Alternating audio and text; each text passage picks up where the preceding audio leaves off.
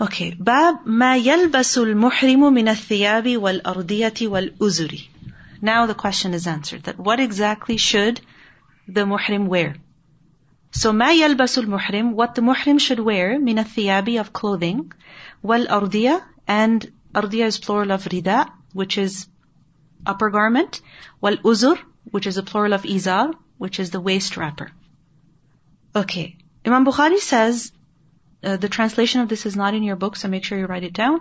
وَلَبِسَتْ عَائِشَةُ رَضِيَ اللَّهُ عَنْهَا And Aisha radiallahu anha wore. What did she wear? الثياب المعصفرة Clothes that were colored, particularly red.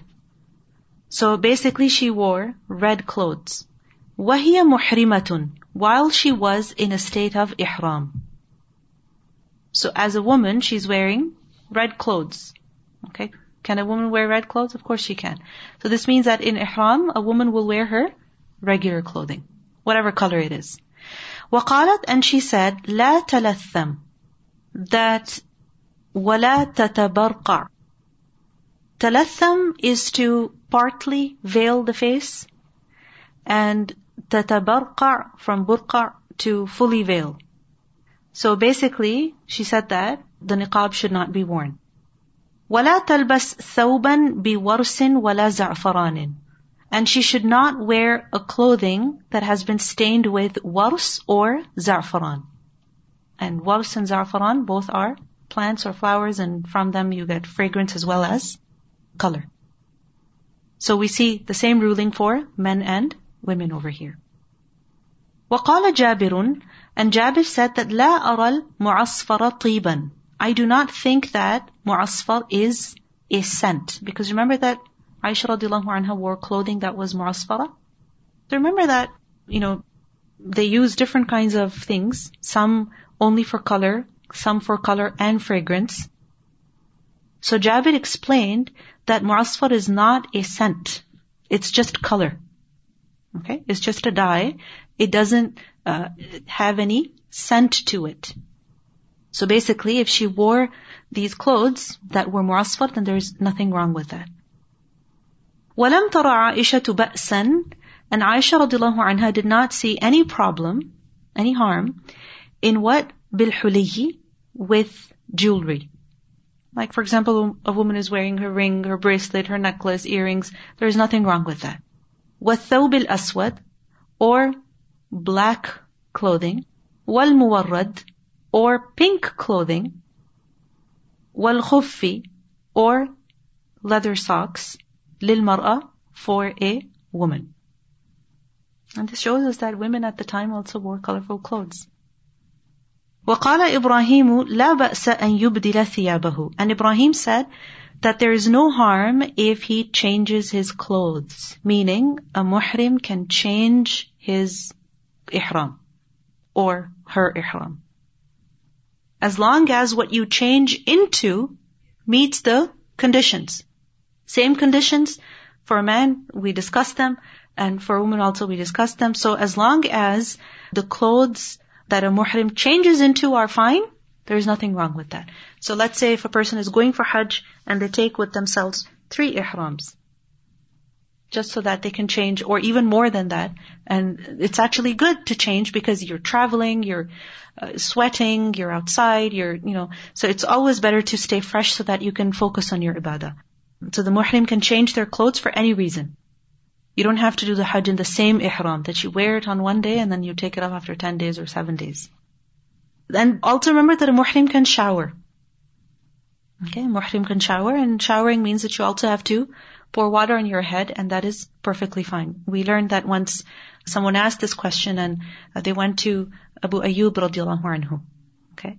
And Abu Ayyub radiallahu anhu at that time was actually taking a shower. And uh, somebody was helping him, you know, pouring water for him. And the man asked him that, is it permissible to take a shower, pour, you know, wash your head during ihram? And Abu Ayyub radiallahu anhu had the water poured on his head and he rubbed his head and he said, I saw the Prophet ﷺ doing this in ihram. So there's absolutely nothing wrong with taking a shower. there's now competition between this kind of abaya or that kind of hijab. And I mean, yes, it happens, but, uh, you know, our religion is very practical, right? So if, for example, women were restricted to wearing a certain type of clothing, then it would make their life much more hard. Because first of all, for example, if it's loose clothing, like a waist wrapper and things like that, it's difficult to wear that easily while maintaining your proper hijab also. And then secondly, another concern is that uh, a, a lot of women have children with them. Children can be very messy. So it's sort of convenience, you know, for women. Let's look at the hadith. حدثنا محمد بن أبي بكر المقدمي حدثنا فضيل بن سليمان قال حدثني موسى بن عقبة قال أخبرني كريب عن عبد الله بن عباس رضي الله عنهما قال انطلق النبي صلى الله عليه وسلم من المدينة. So Abdullah ibn Abbas is reporting that the Prophet صلى الله عليه وسلم left Medina بعدما ترجل والدهن after he combed his hair and oiled his hair. The Prophet صلى الله عليه وسلم oiled his hair and combed his hair before leaving Medina. Okay, and before leaving Medina for Hajj. So basically, he got ready properly. وَلَبِسَ إِزَارَهُ وَرِدَاءَهُ And he wore his izar and his rida. هُوَ وَأَصْحَابُهُ He and his companions. So all the men wore what? Izar and rida. And this shows us that a man should wear this for ihram. فَلَمْ يَنْهَ عَنْ شَيْءٍ مِّنَ الْأَرْضِيَةِ And he did not forbid anything of ardiya, ardiya as in upper garment, wal-uzuri and the lower garments, tulbasu that are worn إلا المزعفرة except for the muza'fara التي تردع على الجلد that which clings to the skin. So basically what we see over here is before we continue with the hadith that the Prophet ﷺ and his companions, they all wore izar and rida, and the Prophet ﷺ allowed any kind of izar and rida. The only thing was it should not have perfume on it. So basically, anything that can be called an izar, regardless of color, material, okay, stitched or not, hemmed or not, can be worn as izar and rida. فأصبح بذي الحليفة Then in the morning, he at Dhul Hulayfa, what happened? ركب راحلته He mounted his camel. حتى استوى على البيداء and he went on until he reached البيداء أهل هو وأصحابه وقلد بدنته So when he reached Bayda, he and his companions said the talbiyah, and the Prophet ﷺ garlanded his sacrificial animals over here. And وَذَلِكَ لِخَمْسٍ بَقِينَ مِنْ ذِي الْقَعْدَةِ And that was on the 25th of Dhul Qa'dah. So what do we see over here? That the Prophet ﷺ spent the night at Dhul Hulayfa, and in the morning, he said the talbiyah. He went to Bayda, okay, which is very close to Dhul Hulayfa. He said the talbiyah, garlanded his sacrificial animals. What does it mean by garlanding? Qallada. the thing is, for us, sacrificial animals are what? Going to a particular kiosk and buying a ticket, right? That tells you by this time your qurbani will be done and you can come out of the state of ihram. Right? We never see the animals, we never see the meat, we have no idea of what happens. But remember that traditionally what's supposed to happen is, this is the sunnah in fact, that a person can take their animal, which they're going to offer as sacrifice, with them to Makkah. And this animal is called Hadi. Hadi. And it's called Hadi because it's being taken to Makkah. Because Ihda is to take something from one place to another. This is why hidayah is guidance, because what happens with guidance is that a person moves from one state to another. There is a transformation, there is a change. So, a hadi is an animal that is taken for slaughter. Now, the thing is that, you know, even a camel can be taken as, you know, for sacrifice and other animals are taken as sacrifice. So, uh, to identify the animals, that this animal is for sacrifice, to separate that animal from the rest, what people would do is that they would put a garland on, on those animals. And that garland would be made of different things, sometimes even with a cloth or wool. And sometimes they would even just take a sandal and, you know, tie that or, you know, hang it with a rope and, and put that on, on the animal. So first of all, it helped the people identify, okay, this animal is for hadi and this is for riding. Because remember that people would travel in groups. And secondly, another benefit was that wherever they would be traveling from, when the people, when the locals would see that, okay, this group of people is traveling, but with them there are animals that are garlanded, they would know that these people are going for Hajj. And so they would spare them. They wouldn't attack them. So it was also a benefit. So the Prophet sallallahu alaihi wasallam qallada badanatahu, and remember that this is a sunnah. Then what happened? فقدم مكة لأربع ليال خلون من ذي الحجة. then he reached Mecca on the fourth of Dhul Hijjah. When four nights had passed of Dhul Hijjah, meaning fourth of Dhul Hijjah. فطاف بالبيت وسعى بين الصفا والمروة and when he reached Mecca, what did he do? He did tawaf of the house and he did sa'i between Safa and Marwa. وَلَمْ يَحِلَّ مِنْ أَجْلِ بُدْنِهِ لِأَنَّهُ قَلَّدَهَا Now this is important. He did not come out of ihram. Why? Because of his camels that he had garlanded. Now remember that when you're going for Hajj, remember the Hajj Tamattu', Hajj Qiran, and Hajj Ifrad, right? Hajj Ifrad is that you only do Hajj. Okay? And basically, for that, a sacrificial animal is not required. For Hajj Tamattu' and Hajj Qiran. For these two Hajj, a sacrificial animal is required. Now what is the difference between Hajj Tamattu' and Hajj Qiran? Tamattu' there is some advantage. What's the advantage? You get a break in the middle. From what? From the state of Ihram. Right? How does that happen?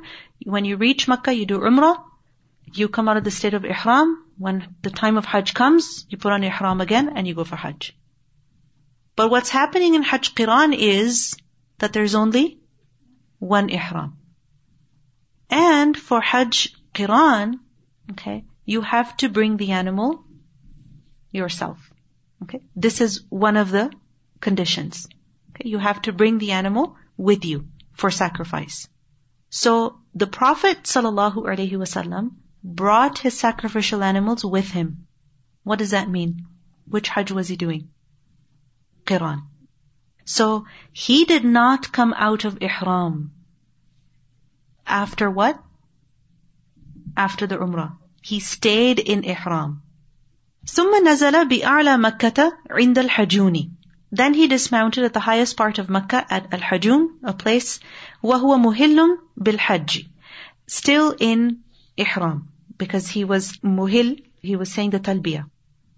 ولم يقرب الكعبة بعد طوافه بها حتى رجع من عرفة. And then he did not go near the Kaaba. This is also an important detail for us to note. uh, he did not go near the Kaaba after his tawaf until after returning from Arafah. So basically, his tawaf was which one? Of the Umrah. Right? He arrived in Makkah, did Umrah, and then he went to Hajun. And he was still in Ihram. And he was still saying the Talbiyah. When is the next time he went to the Kaaba to do Tawaf? After returning from Arafah. Okay? Now I want you to think about this. He's there for a couple of days at least. Okay? And he did not do Tawaf in the middle. Why? What do you think the wisdom is? Okay, because if he did something, then it would be necessary for us to do it also. Or it might become at least recommended, and that would create difficulty for people. So many people find it hard to even just do Umrah. They need a few days to rest and recover and then go for Hajj. So, what other benefit do you think there is? Okay, think about it. If you go for Hajj, right, and you do your Umrah, and now there's five days until Hajj starts, until you have to go to Arafah. What would you do on those five days? Every day at least one tawaf. Isn't it? At least one tawaf, if not two or three. Correct? And the Prophet ﷺ did not do any tawaf. Because people were coming for Hajj. And the area was busy. And who had more right to do tawaf? People who are doing umrah. Right? People who are coming for Hajj. Isn't it? So remember that there's wisdom in this. That if people start doing tawaf repeatedly, especially a few days before Hajj, then the mataf, the area around the Kaaba would become so full that people who have to do tawaf will find it so hard. And doesn't that happen? I remember when I went for Hajj, just to do tawaf of the Hajj, it took us like almost two hours. Almost two hours because I was determined to do tawaf on the, you know, ground level. So me and my sister, we went, and my brother, we went, and we lost each other, okay, because of the crowds. And, you know, we made our ways somehow to the rooftop, and it took us so long. So the thing is that, you know, sometimes, you know, we're eager to do good deeds, but we have to be considerate of others also. That, okay, I have fulfilled my obligation. Now these people are coming and they should have a right to perform their ibadah comfortably. Similarly, when we go to the masjid or anywhere, in any place, once we have fulfilled our obligation, done our work, then let's move away from there so that other people can come and do their work instead of just hanging out over there or taking advantage of it again and again for our personal benefit. And yes, we should be eager for more reward, but at the same time we have to be considerate of other people. Look at how the Prophet ﷺ was so considerate. وأمر أصحابه أن يطوفوا بالبيت وبين الصفا والمروة. He instructed his companions to do tawaf of the house and then to go between Safa and Marwa, basically to do Umrah. So this is what the Prophet ﷺ did. But what did the companions do? He told them to do Umrah. And then he told them that after your Umrah, ثُمَّ يُقَصِّرُوا مِنْ رُؤُوسِهِمْ That they should trim their hair. And trimming the hair means what? That you are coming out of the state of Ihram. So basically, he told them to, ثُمَّ يَحِلُّوا That they should come out of the state of Ihram. Why did he tell them to do that? What Hajj were they doing? Hajj tamattu. And وَذَلِكَ لِمَنْ لَمْ يَكُنْ مَعَهُ بَدَنَةٌ قَلَّدَهَا This was for the one who did not bring with him a camel with a garland. وَمَنْ كَانَتْ مَعَهُ امْرَأَتُهُ فَهِيَ لَهُ حَلَالٌ وَالطِّيبُ وَالثِّيَابُ and you know whoever was with his wife you know basically marital relations were allowed and also fragrance and uh, regular clothing basically the restrictions of ihram were removed so basically we see over here the difference between Hajj, Qiran and Tamattu. باب من بات بذي الحليفة حتى أصبح Staying the night at Dhul Hulayfa until morning. Because we see in the previous hadith that the Prophet ﷺ stayed there. قاله ابن عمر رضي الله عنهما عن النبي صلى الله عليه وسلم Ibn Umar reported this as we saw in the previous hadith. Imam Bukhari brings another hadith over here. حدثني عبد الله بن محمد حدثنا هشام بن يوسف أخبرنا ابن جريج حدثنا محمد بن المنكدر عن أنس بن مالك رضي الله عنه قال صلى النبي صلى الله عليه وسلم بالمدينة أربعا Anas radiallahu anhu reported that the Prophet sallallahu alaihi wasallam prayed four rak'at in Medina, وَبِذِي الْحُلَيْفَةِ رَكَعَتَيْن And at Dhul Hulayfa he prayed two rak'at. ثُمَّ بَاتَ Then he spent the night over there, حَتَّى أَصْبَحَ بِذِي الْحُلَيْفَةِ And then in the morning, what happened? فَلَمَّا رَكِبَ رَاحِلَتَهُ وَاسْتَوَتْ بِهِ أَهَلَّ Then when he rode his animal, his uh, camel, and he was settled on it properly, he said the talbiyah. So what do we see over here? That the Prophet ﷺ prayed Zuhr in Medina. He left, prayed Asr in Dhul Hulayfa, and he spent the night over there. So if let's say you are in Medina before Hajj, and you have to, of course, go to Makkah now, so you could also leave at this time, after Dhuhr. Okay? And you make it to Dhul Hulayfa, it's not going to take you very long. Maybe it will, depending on the traffic. But at Dhul Hulayfa, you pray Asr. Alright? And you might have to spend the night in the car, maybe on the street, on the road in traffic. You might have to. But you don't have to. It's not a requirement to spend the night in Dhul Hulayfa. Even though the Prophet ﷺ did that. And there was a reason behind it. Because That's how they would travel. Right? That's how they would travel. And the Prophet ﷺ's way was also, whenever he would be traveling, especially with so many people, then he would leave the city and wait outside, sometimes overnight, so that everybody could catch up. And then everybody would leave together. حدثنا قتيبة حدثنا عبد الوهاب حدثنا أيوب عن أبي قلابة عن أنس بن مالك رضي الله عنه أن النبي صلى الله عليه وسلم صلى الظهر بالمدينة أربعا Anas bin Malik reported the Prophet ﷺ prayed four rak'at zuhr in Medina وصلى العصر بذي الحليفة ركعتين and he prayed asr two rak'at in ذو الحليفة قال وأحسبه بات بها حتى أصبح and he said I think that he stayed the night there until the morning باب رفع الصوت بالإهلال now we're talking about the talbiyah so how should the talbiyah be said Imam Bukhari said رفع الصوت raising the voice, meaning it should be said in an audible manner. For a man and for a woman.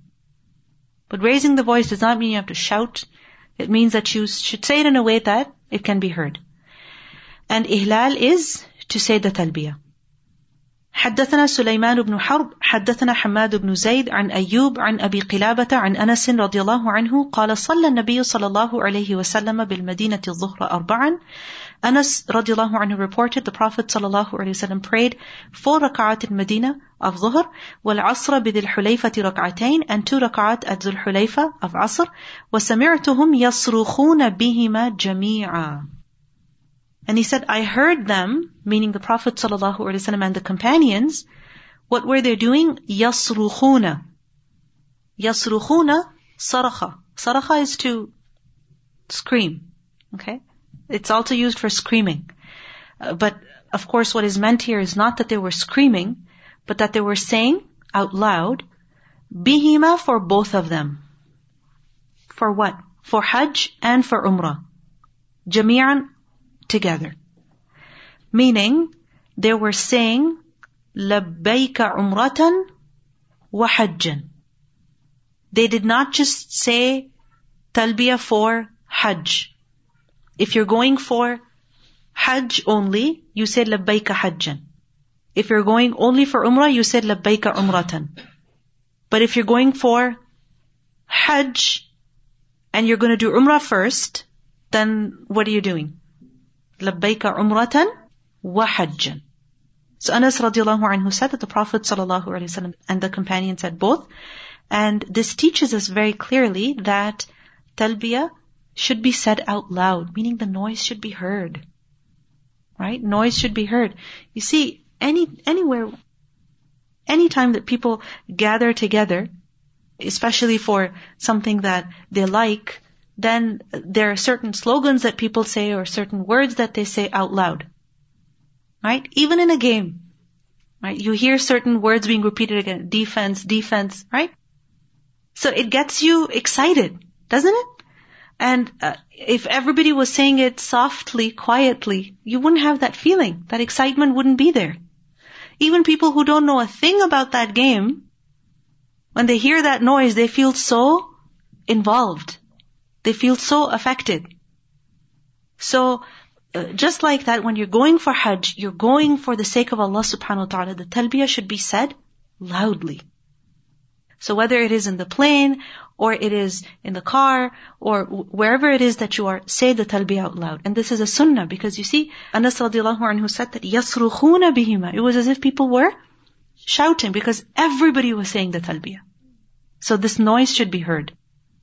Bab number 26, Bab at-talbiyah, the talbiyah. Talbiyah is, um, as one companion described it, it is the adornment of Hajj. It's the beauty of Hajj. And there is a lot of reward for saying the words of talbiyah. In a hadith we learn, which is not reported over here, but it is authentic. It's in a silsilatu sahiha. Uh, we learn that the Prophet ﷺ said that any time that a person says the words of talbiyah, he is given good news. So it was asked good news of Jannah and the Prophet ﷺ said, yes. So saying the words of the talbiyah itself is so virtuous. And remember that uh, the talbiyah, pronouncing the talbiyah is actually the way of the prophets. We learn in a hadith that when Isa alayhi will come and uh, he will go for Hajj, the Prophet sallallahu said, "La that he will also say the talbiyah. In another hadith, we learn about the Prophet ﷺ mentioning Musa alayhi salam and also Yunus alayhi salam, both of these prophets going for Hajj and saying the talbiyah. So saying the talbiyah is the way of the prophets. And the Prophet ﷺ in fact taught the words of the talbiyah as we can see in the hadith. حدثنا عبد الله بن يوسف أخبرنا مالك عن نافع عن عبد الله بن عمر رضي الله عنهما أن تلبية رسول الله صلى الله عليه وسلم that the talbiyah of the Messenger of Allah sallallahu alaihi wasallam when he went for Hajj was what? لبيك اللهم لبيك لبيك لا شريك لك لبيك إن الحمد والنعمة لك والملك لا شريك لك. So these were the words of talbiyah that the Prophet sallallahu alaihi wasallam said. What is the meaning of these words? The word labbaika, first of all. Talbiyah, by the way, talbiyah is to say labbaik. And labbaika, you see, ka, ka means you. Okay? Like for example, when someone sneezes, you say, yarhamu kallah. Ka means you. May Allah have mercy on you. And the plural of ka is kum. Okay? Assalamu alaykum. So, ka means you, and labbay. The word labbay, you see the ay sound, it shows us that this is a dual. In Arabic, you have three, not tenses, but forms. One is for singular, the other is for dual, and the other is for, the third is for plural. So, uh, is for dual. Okay? And uh, it doesn't mean twice, but it means again and again. Okay? Now, what is the meaning of labba? Labba means to follow or obey a call or invitation. So someone invites you and you respond. Someone tells you to do something and you comply. You obey, you carry out the order. So it is basically to respond, to obey, and also to face someone. So for example, it is said, Daru fulanin talubbu dari. That the house of so and so faces my house. Talubbu. Okay? It faces my house. So it is to labbaik, when you're saying labbaik, what you're saying is that, oh Allah, I present myself to you. I answer you. I obey you. I am here for you. I respond to you. And labbay means again and again. So basically, the entire journey of Hajj is what? Obeying Allah subhanahu wa ta'ala. Right? Because you see what happens is that when you're fasting, okay, you're thinking about Allah subhanahu wa ta'ala, you are in a state of worship, but you're only worshipping from when to when? From before sunrise until sunset. Maximum how many hours? 22 hours, 20 hours, 18 hours, right? Know, that's really long, but it's, it's a short amount of time, right? When you're praying salah, then for how long are you worshipping Allah subhanahu wa ta'ala? For a few minutes. But when you go for hajj, then for how long? Several days. Isn't it? And then when you're fasting, you just have a few restrictions. And other than that, you can sleep, you can work, you can travel, you can drive, you can cook, you can do whatever you want. Right? But when you're at Hajj, then there's so many restrictions. Restrictions of Ihram. And then you have to be at Arafah at a certain time. You have to be at Mina at a certain time. You have to be at Muzdalifah at a certain time. And the rituals, uh, you know, they go on and on.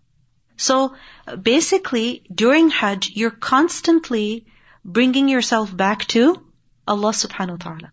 You're making yourself turn to Allah, face Allah again and again and again.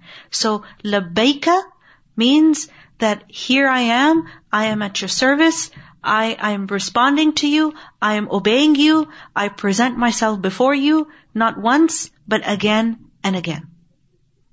So then this means that while we're doing Hajj and we're saying the talbiyah, should we be complaining? Because that doesn't make sense, right? Okay. Then labbaika, Allahumma labbaik. Allahumma means, oh Allah, labbaik again is mentioned. This repetition is for not just emphasis, but also, you see, this is like an affirmation almost, right? That you are telling yourself, I'm here for Allah. And then again, labbaika la sharika lak. La sharika lak, there is no partner for you. Meaning, oh Allah, you have no partner. And this emphasizes ikhlas. That I, I am here only for the sake of Allah subhanahu wa ta'ala and nothing else. And then, inna alhamda wa ni'mata laka. That hamd, praise, and ni'mah, meaning blessing, is yours. Meaning all praise is to you and all blessing is also from you. How is this relevant over here? Because if you're able to go for Hajj, if you're able to do anything, then all praise and thanks to who? To Allah subhanahu wa ta'ala who gave you the ability. And ni'mah is yours. Which ni'mah? All blessings. Whether they are worldly blessings or religious blessings or this blessing that you are able to go for Hajj and take each step that you're taking. This is also a blessing. And then, wal mulk. And also all dominion is yours. La sharika lak. Again, tawheed is emphasized. In fact, the, the words of talbiyah has been referred to as tawheed also. Because you are mentioning the oneness of Allah subhanahu wa ta'ala. And you're not just saying that Allah has no partner, but when you're saying again and again, labbaik, labbaik, you are showing or demonstrating that really all worship and all service is dedicated only to Allah subhanahu wa ta'ala because He alone is worthy of it. حدثنا محمد بن يوسف حدثنا سفيان عن الأعمش عن عمارة عن أبي عطية عن عائشة رضي الله عنها قالت إني لأعلم عائشة رضي الله عنها said that I know كيف كان النبي صلى الله عليه وسلم يلبي how the Prophet صلى الله عليه وسلم used to say the talbiyah He used to say, لبيك اللهم لبيك, لبيك لا شريك لك لبيك, إن الحمد والنعمة لك. So here, only the word wal mulk is missing in this narration. And uh, this is something that we should be aware of, that sometimes we do learn about a certain dhikr, but with multiple narrations and slight differences. Okay? And this almost is ease for us. تابعه أبو معاوية عن الأعمش وقال شعبة أخبرنا سليمان سمعت خيثمة عن أبي عطية سمعت عائشة رضي الله عنها باب التحميد والتسبيح والتكبير قبل الإهلال عند الركوب على الدابة saying تحميد تحميد is to say الحمد والتسبيح saying سبحان الله والتكبير saying الله أكبر saying all of this قبل الإهلال before saying the تلبية when عند الركوب على الدابة while getting onto one's animal. So basically, you're going for Hajj, you are getting into your vehicle, okay? Let's say you are in Dhul Hulayfa, you stop there, you enter into Ihram, and now you're getting into the car. So at that time, you will say the dua, you will praise and glorify Allah subhanahu wa ta'ala, and then you will also say the talbiyah. This is being discussed over here because so that no person thinks that doing dhikr alone is enough. وَلَذِكْرُ اللَّهِ أَكْبَرُ Of course, the dhikr of Allah is the greatest, but for Hajj there is a certain dhikr that we have been taught. Okay? Which we cannot ignore. So saying the talbiyah is necessary.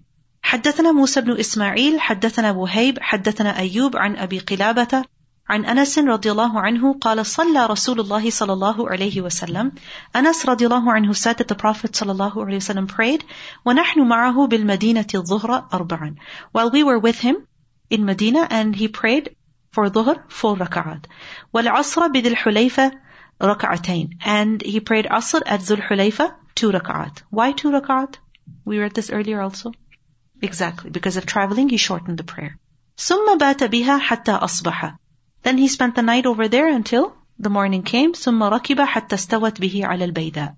And then he rode onto his animal until he reached at Bayda.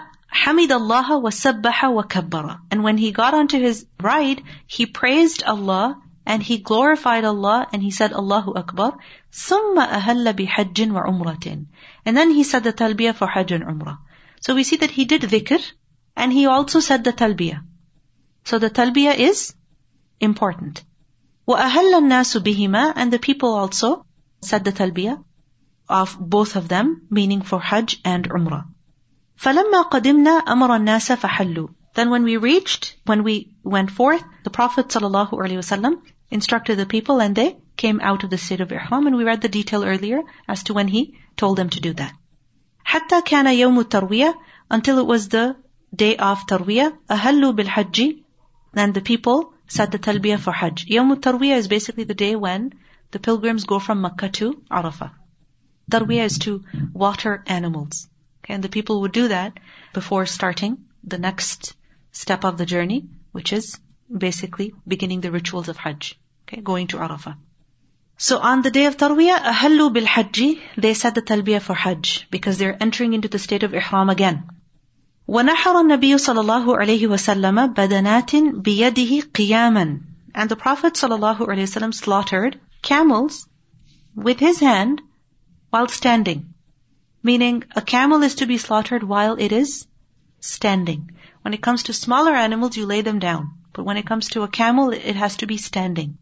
And there is a reason for that, because you cannot make an animal of that size lie down. وذبح رسول الله صلى الله عليه وسلم بالمدينة كبشين أملحين. And in Medina, when it was Eid al-Adha, meaning in another year, the Prophet صلى الله عليه وسلم slaughtered kabshain. What is kabshain? Rams. And these were amlahain, white and black. So basically, on Eid al-Adha, the Prophet ﷺ slaughtered sheep. And at Hajj, what did he sacrifice? Camels. قال أبو عبد الله قال بعضهم هذا عن أيوب عن رجل عن أنس So the hadith is clear. The emphasis of saying the talbiyah is obvious. باب من أهل حين استوت به راحلته saying the talbiyah when one's mount is completely upright. Upright as in you sit on the camel, the camel gets up, it's stable, then you say the talbiyah. Basically, you don't say talbiyah when you're rushing. Okay? When you're like on the move. Because you're sort of distracted. You should say it in a state of calmness. حدثنا أبو عاصم أخبرنا ابن جريج قال أخبرني صالح بن كيسان عن نافع عن ابن عمر رضي الله عنهما قال أهل النبي صلى الله عليه وسلم حين استوت به راحلته قائمة So Ibn Umar said the Prophet صلى الله عليه وسلم said the talbiyah when his mount was completely upright. باب الإهلال مستقبل القبلة saying the talbiyah while facing the qibla. وقال أبو معمر and this is an important detail for us وقال أبو معمر حدثنا عبد الوارث حدثنا أيوب عن نافع قال كان ابن عمر رضي الله عنهما إذا صلى بالغداة بذي الحليفة أمر براحلته فَرُوحِلَتْ ثم ركب. So Nafi' reported that when Ibn Umar used to pray in the morning at Dhul Hulayfa, he would order that his mount is brought and saddled. Why? So that he's ready for the journey. فروحلت ثم ركب and then he would mount it فإذا استوت به and when his mount would be completely upright استقبل القبلة قائما he would face the qibla while his camel was standing ثم يلبي حتى يبلغ المحرم then he would say the talbiyah and he would continue to say it until he reached mahram. Mahram as in haram. And in some manuscripts, the word haram is also found. What do you have in your haram or mahram? Haram? Okay. So same thing, Makkah. So basically he would continue to say the talbiyah until he reached the haram. ثم يمسك حتى إذا جاء ذا طوى بات به حتى يصبح. Then he would stop saying the talbiyah, yumsiku, until he would reach Dhu and he would spend the night over there and he would stay there until the morning. فَإِذَا صَلَّى الْغَدَاةَ اغْتَسَلَ And then after the morning prayer, he took a shower. وَزَعْمَ أَنَّ رَسُولَ اللَّهِ صَلَى اللَّهُ عَلَيْهِ وسلم فَعَلَ ذَلك. And he said that the Prophet صلى الله عليه وسلم did the same. تابعه إسماعيل عن أيوب في الغسل. So we see over here that Abdullah ibn Umar radiallahu anhu, because remember he was very conscious about following the Prophet sallallahu alaihi wasallam, right? So what did he do? He faced the qibla and then he started saying the talbiyah. And he continued to say it until he reached the haram, Makkah. And then after the umrah, he stopped for some time, meaning the talbiyah. So this means that yes, you say the talbiyah, but it's not that you have to say it non-stop. You can take a break every now and then, and there's nothing wrong with that. حدثنا سليمان بن داود أبو الربيع حدثنا فليح عن نافع قال كان ابن عمر رضي الله عنهما إذا أراد الخروج إلى مكة ادهن بدهن ليس له رائحة طيبة that when Ibn Umar radiallahu anhu when would go out to Mecca, of course this is for either Hajj or Umrah, he would apply oil which did not have any fragrance. So he would pay attention to that, that the oil should not be fragrant. Because a lot of times oils are used as carriers for fragrance also, right? ثم يأتي مسجد الحليفة فيصلي ثم يركب. Then he would reach the masjid of the Hulayfa and then he would pray there and then he would ride his animal وإذا استوت به راحلته قائمة أحرم. Then when his animal would be standing upright, then he would go into ihram. Going into ihram means how do you enter the state of ihram? By saying the talbiyah, exactly. ثم قال هكذا رأيت النبي صلى الله عليه وسلم يفعل. And he said that this is what I found the Prophet صلى الله عليه وسلم doing. So what we learned about talbiyah is that it should be said how? Loudly, and it should be started when? When you put on your ihram, and it should be continued throughout the state of ihram. Right? And a person can take breaks here and there, but don't just play the audio of the talbiyah on your phone and take a break yourself. You have to say it inshallah. When you enter the state of ihram, okay, you say labbaika umrah, okay, or labbaika hajjan, or labbaika umratan wa hajjan, but you don't have to say I intend to so on and so forth. And then you start the labbaik Allahumma labbaik. سبحانك اللهم وبحمدك أشهد أن لا إله إلا أنت أستغفرك وأتوب إليك السلام عليكم ورحمة الله وبركاته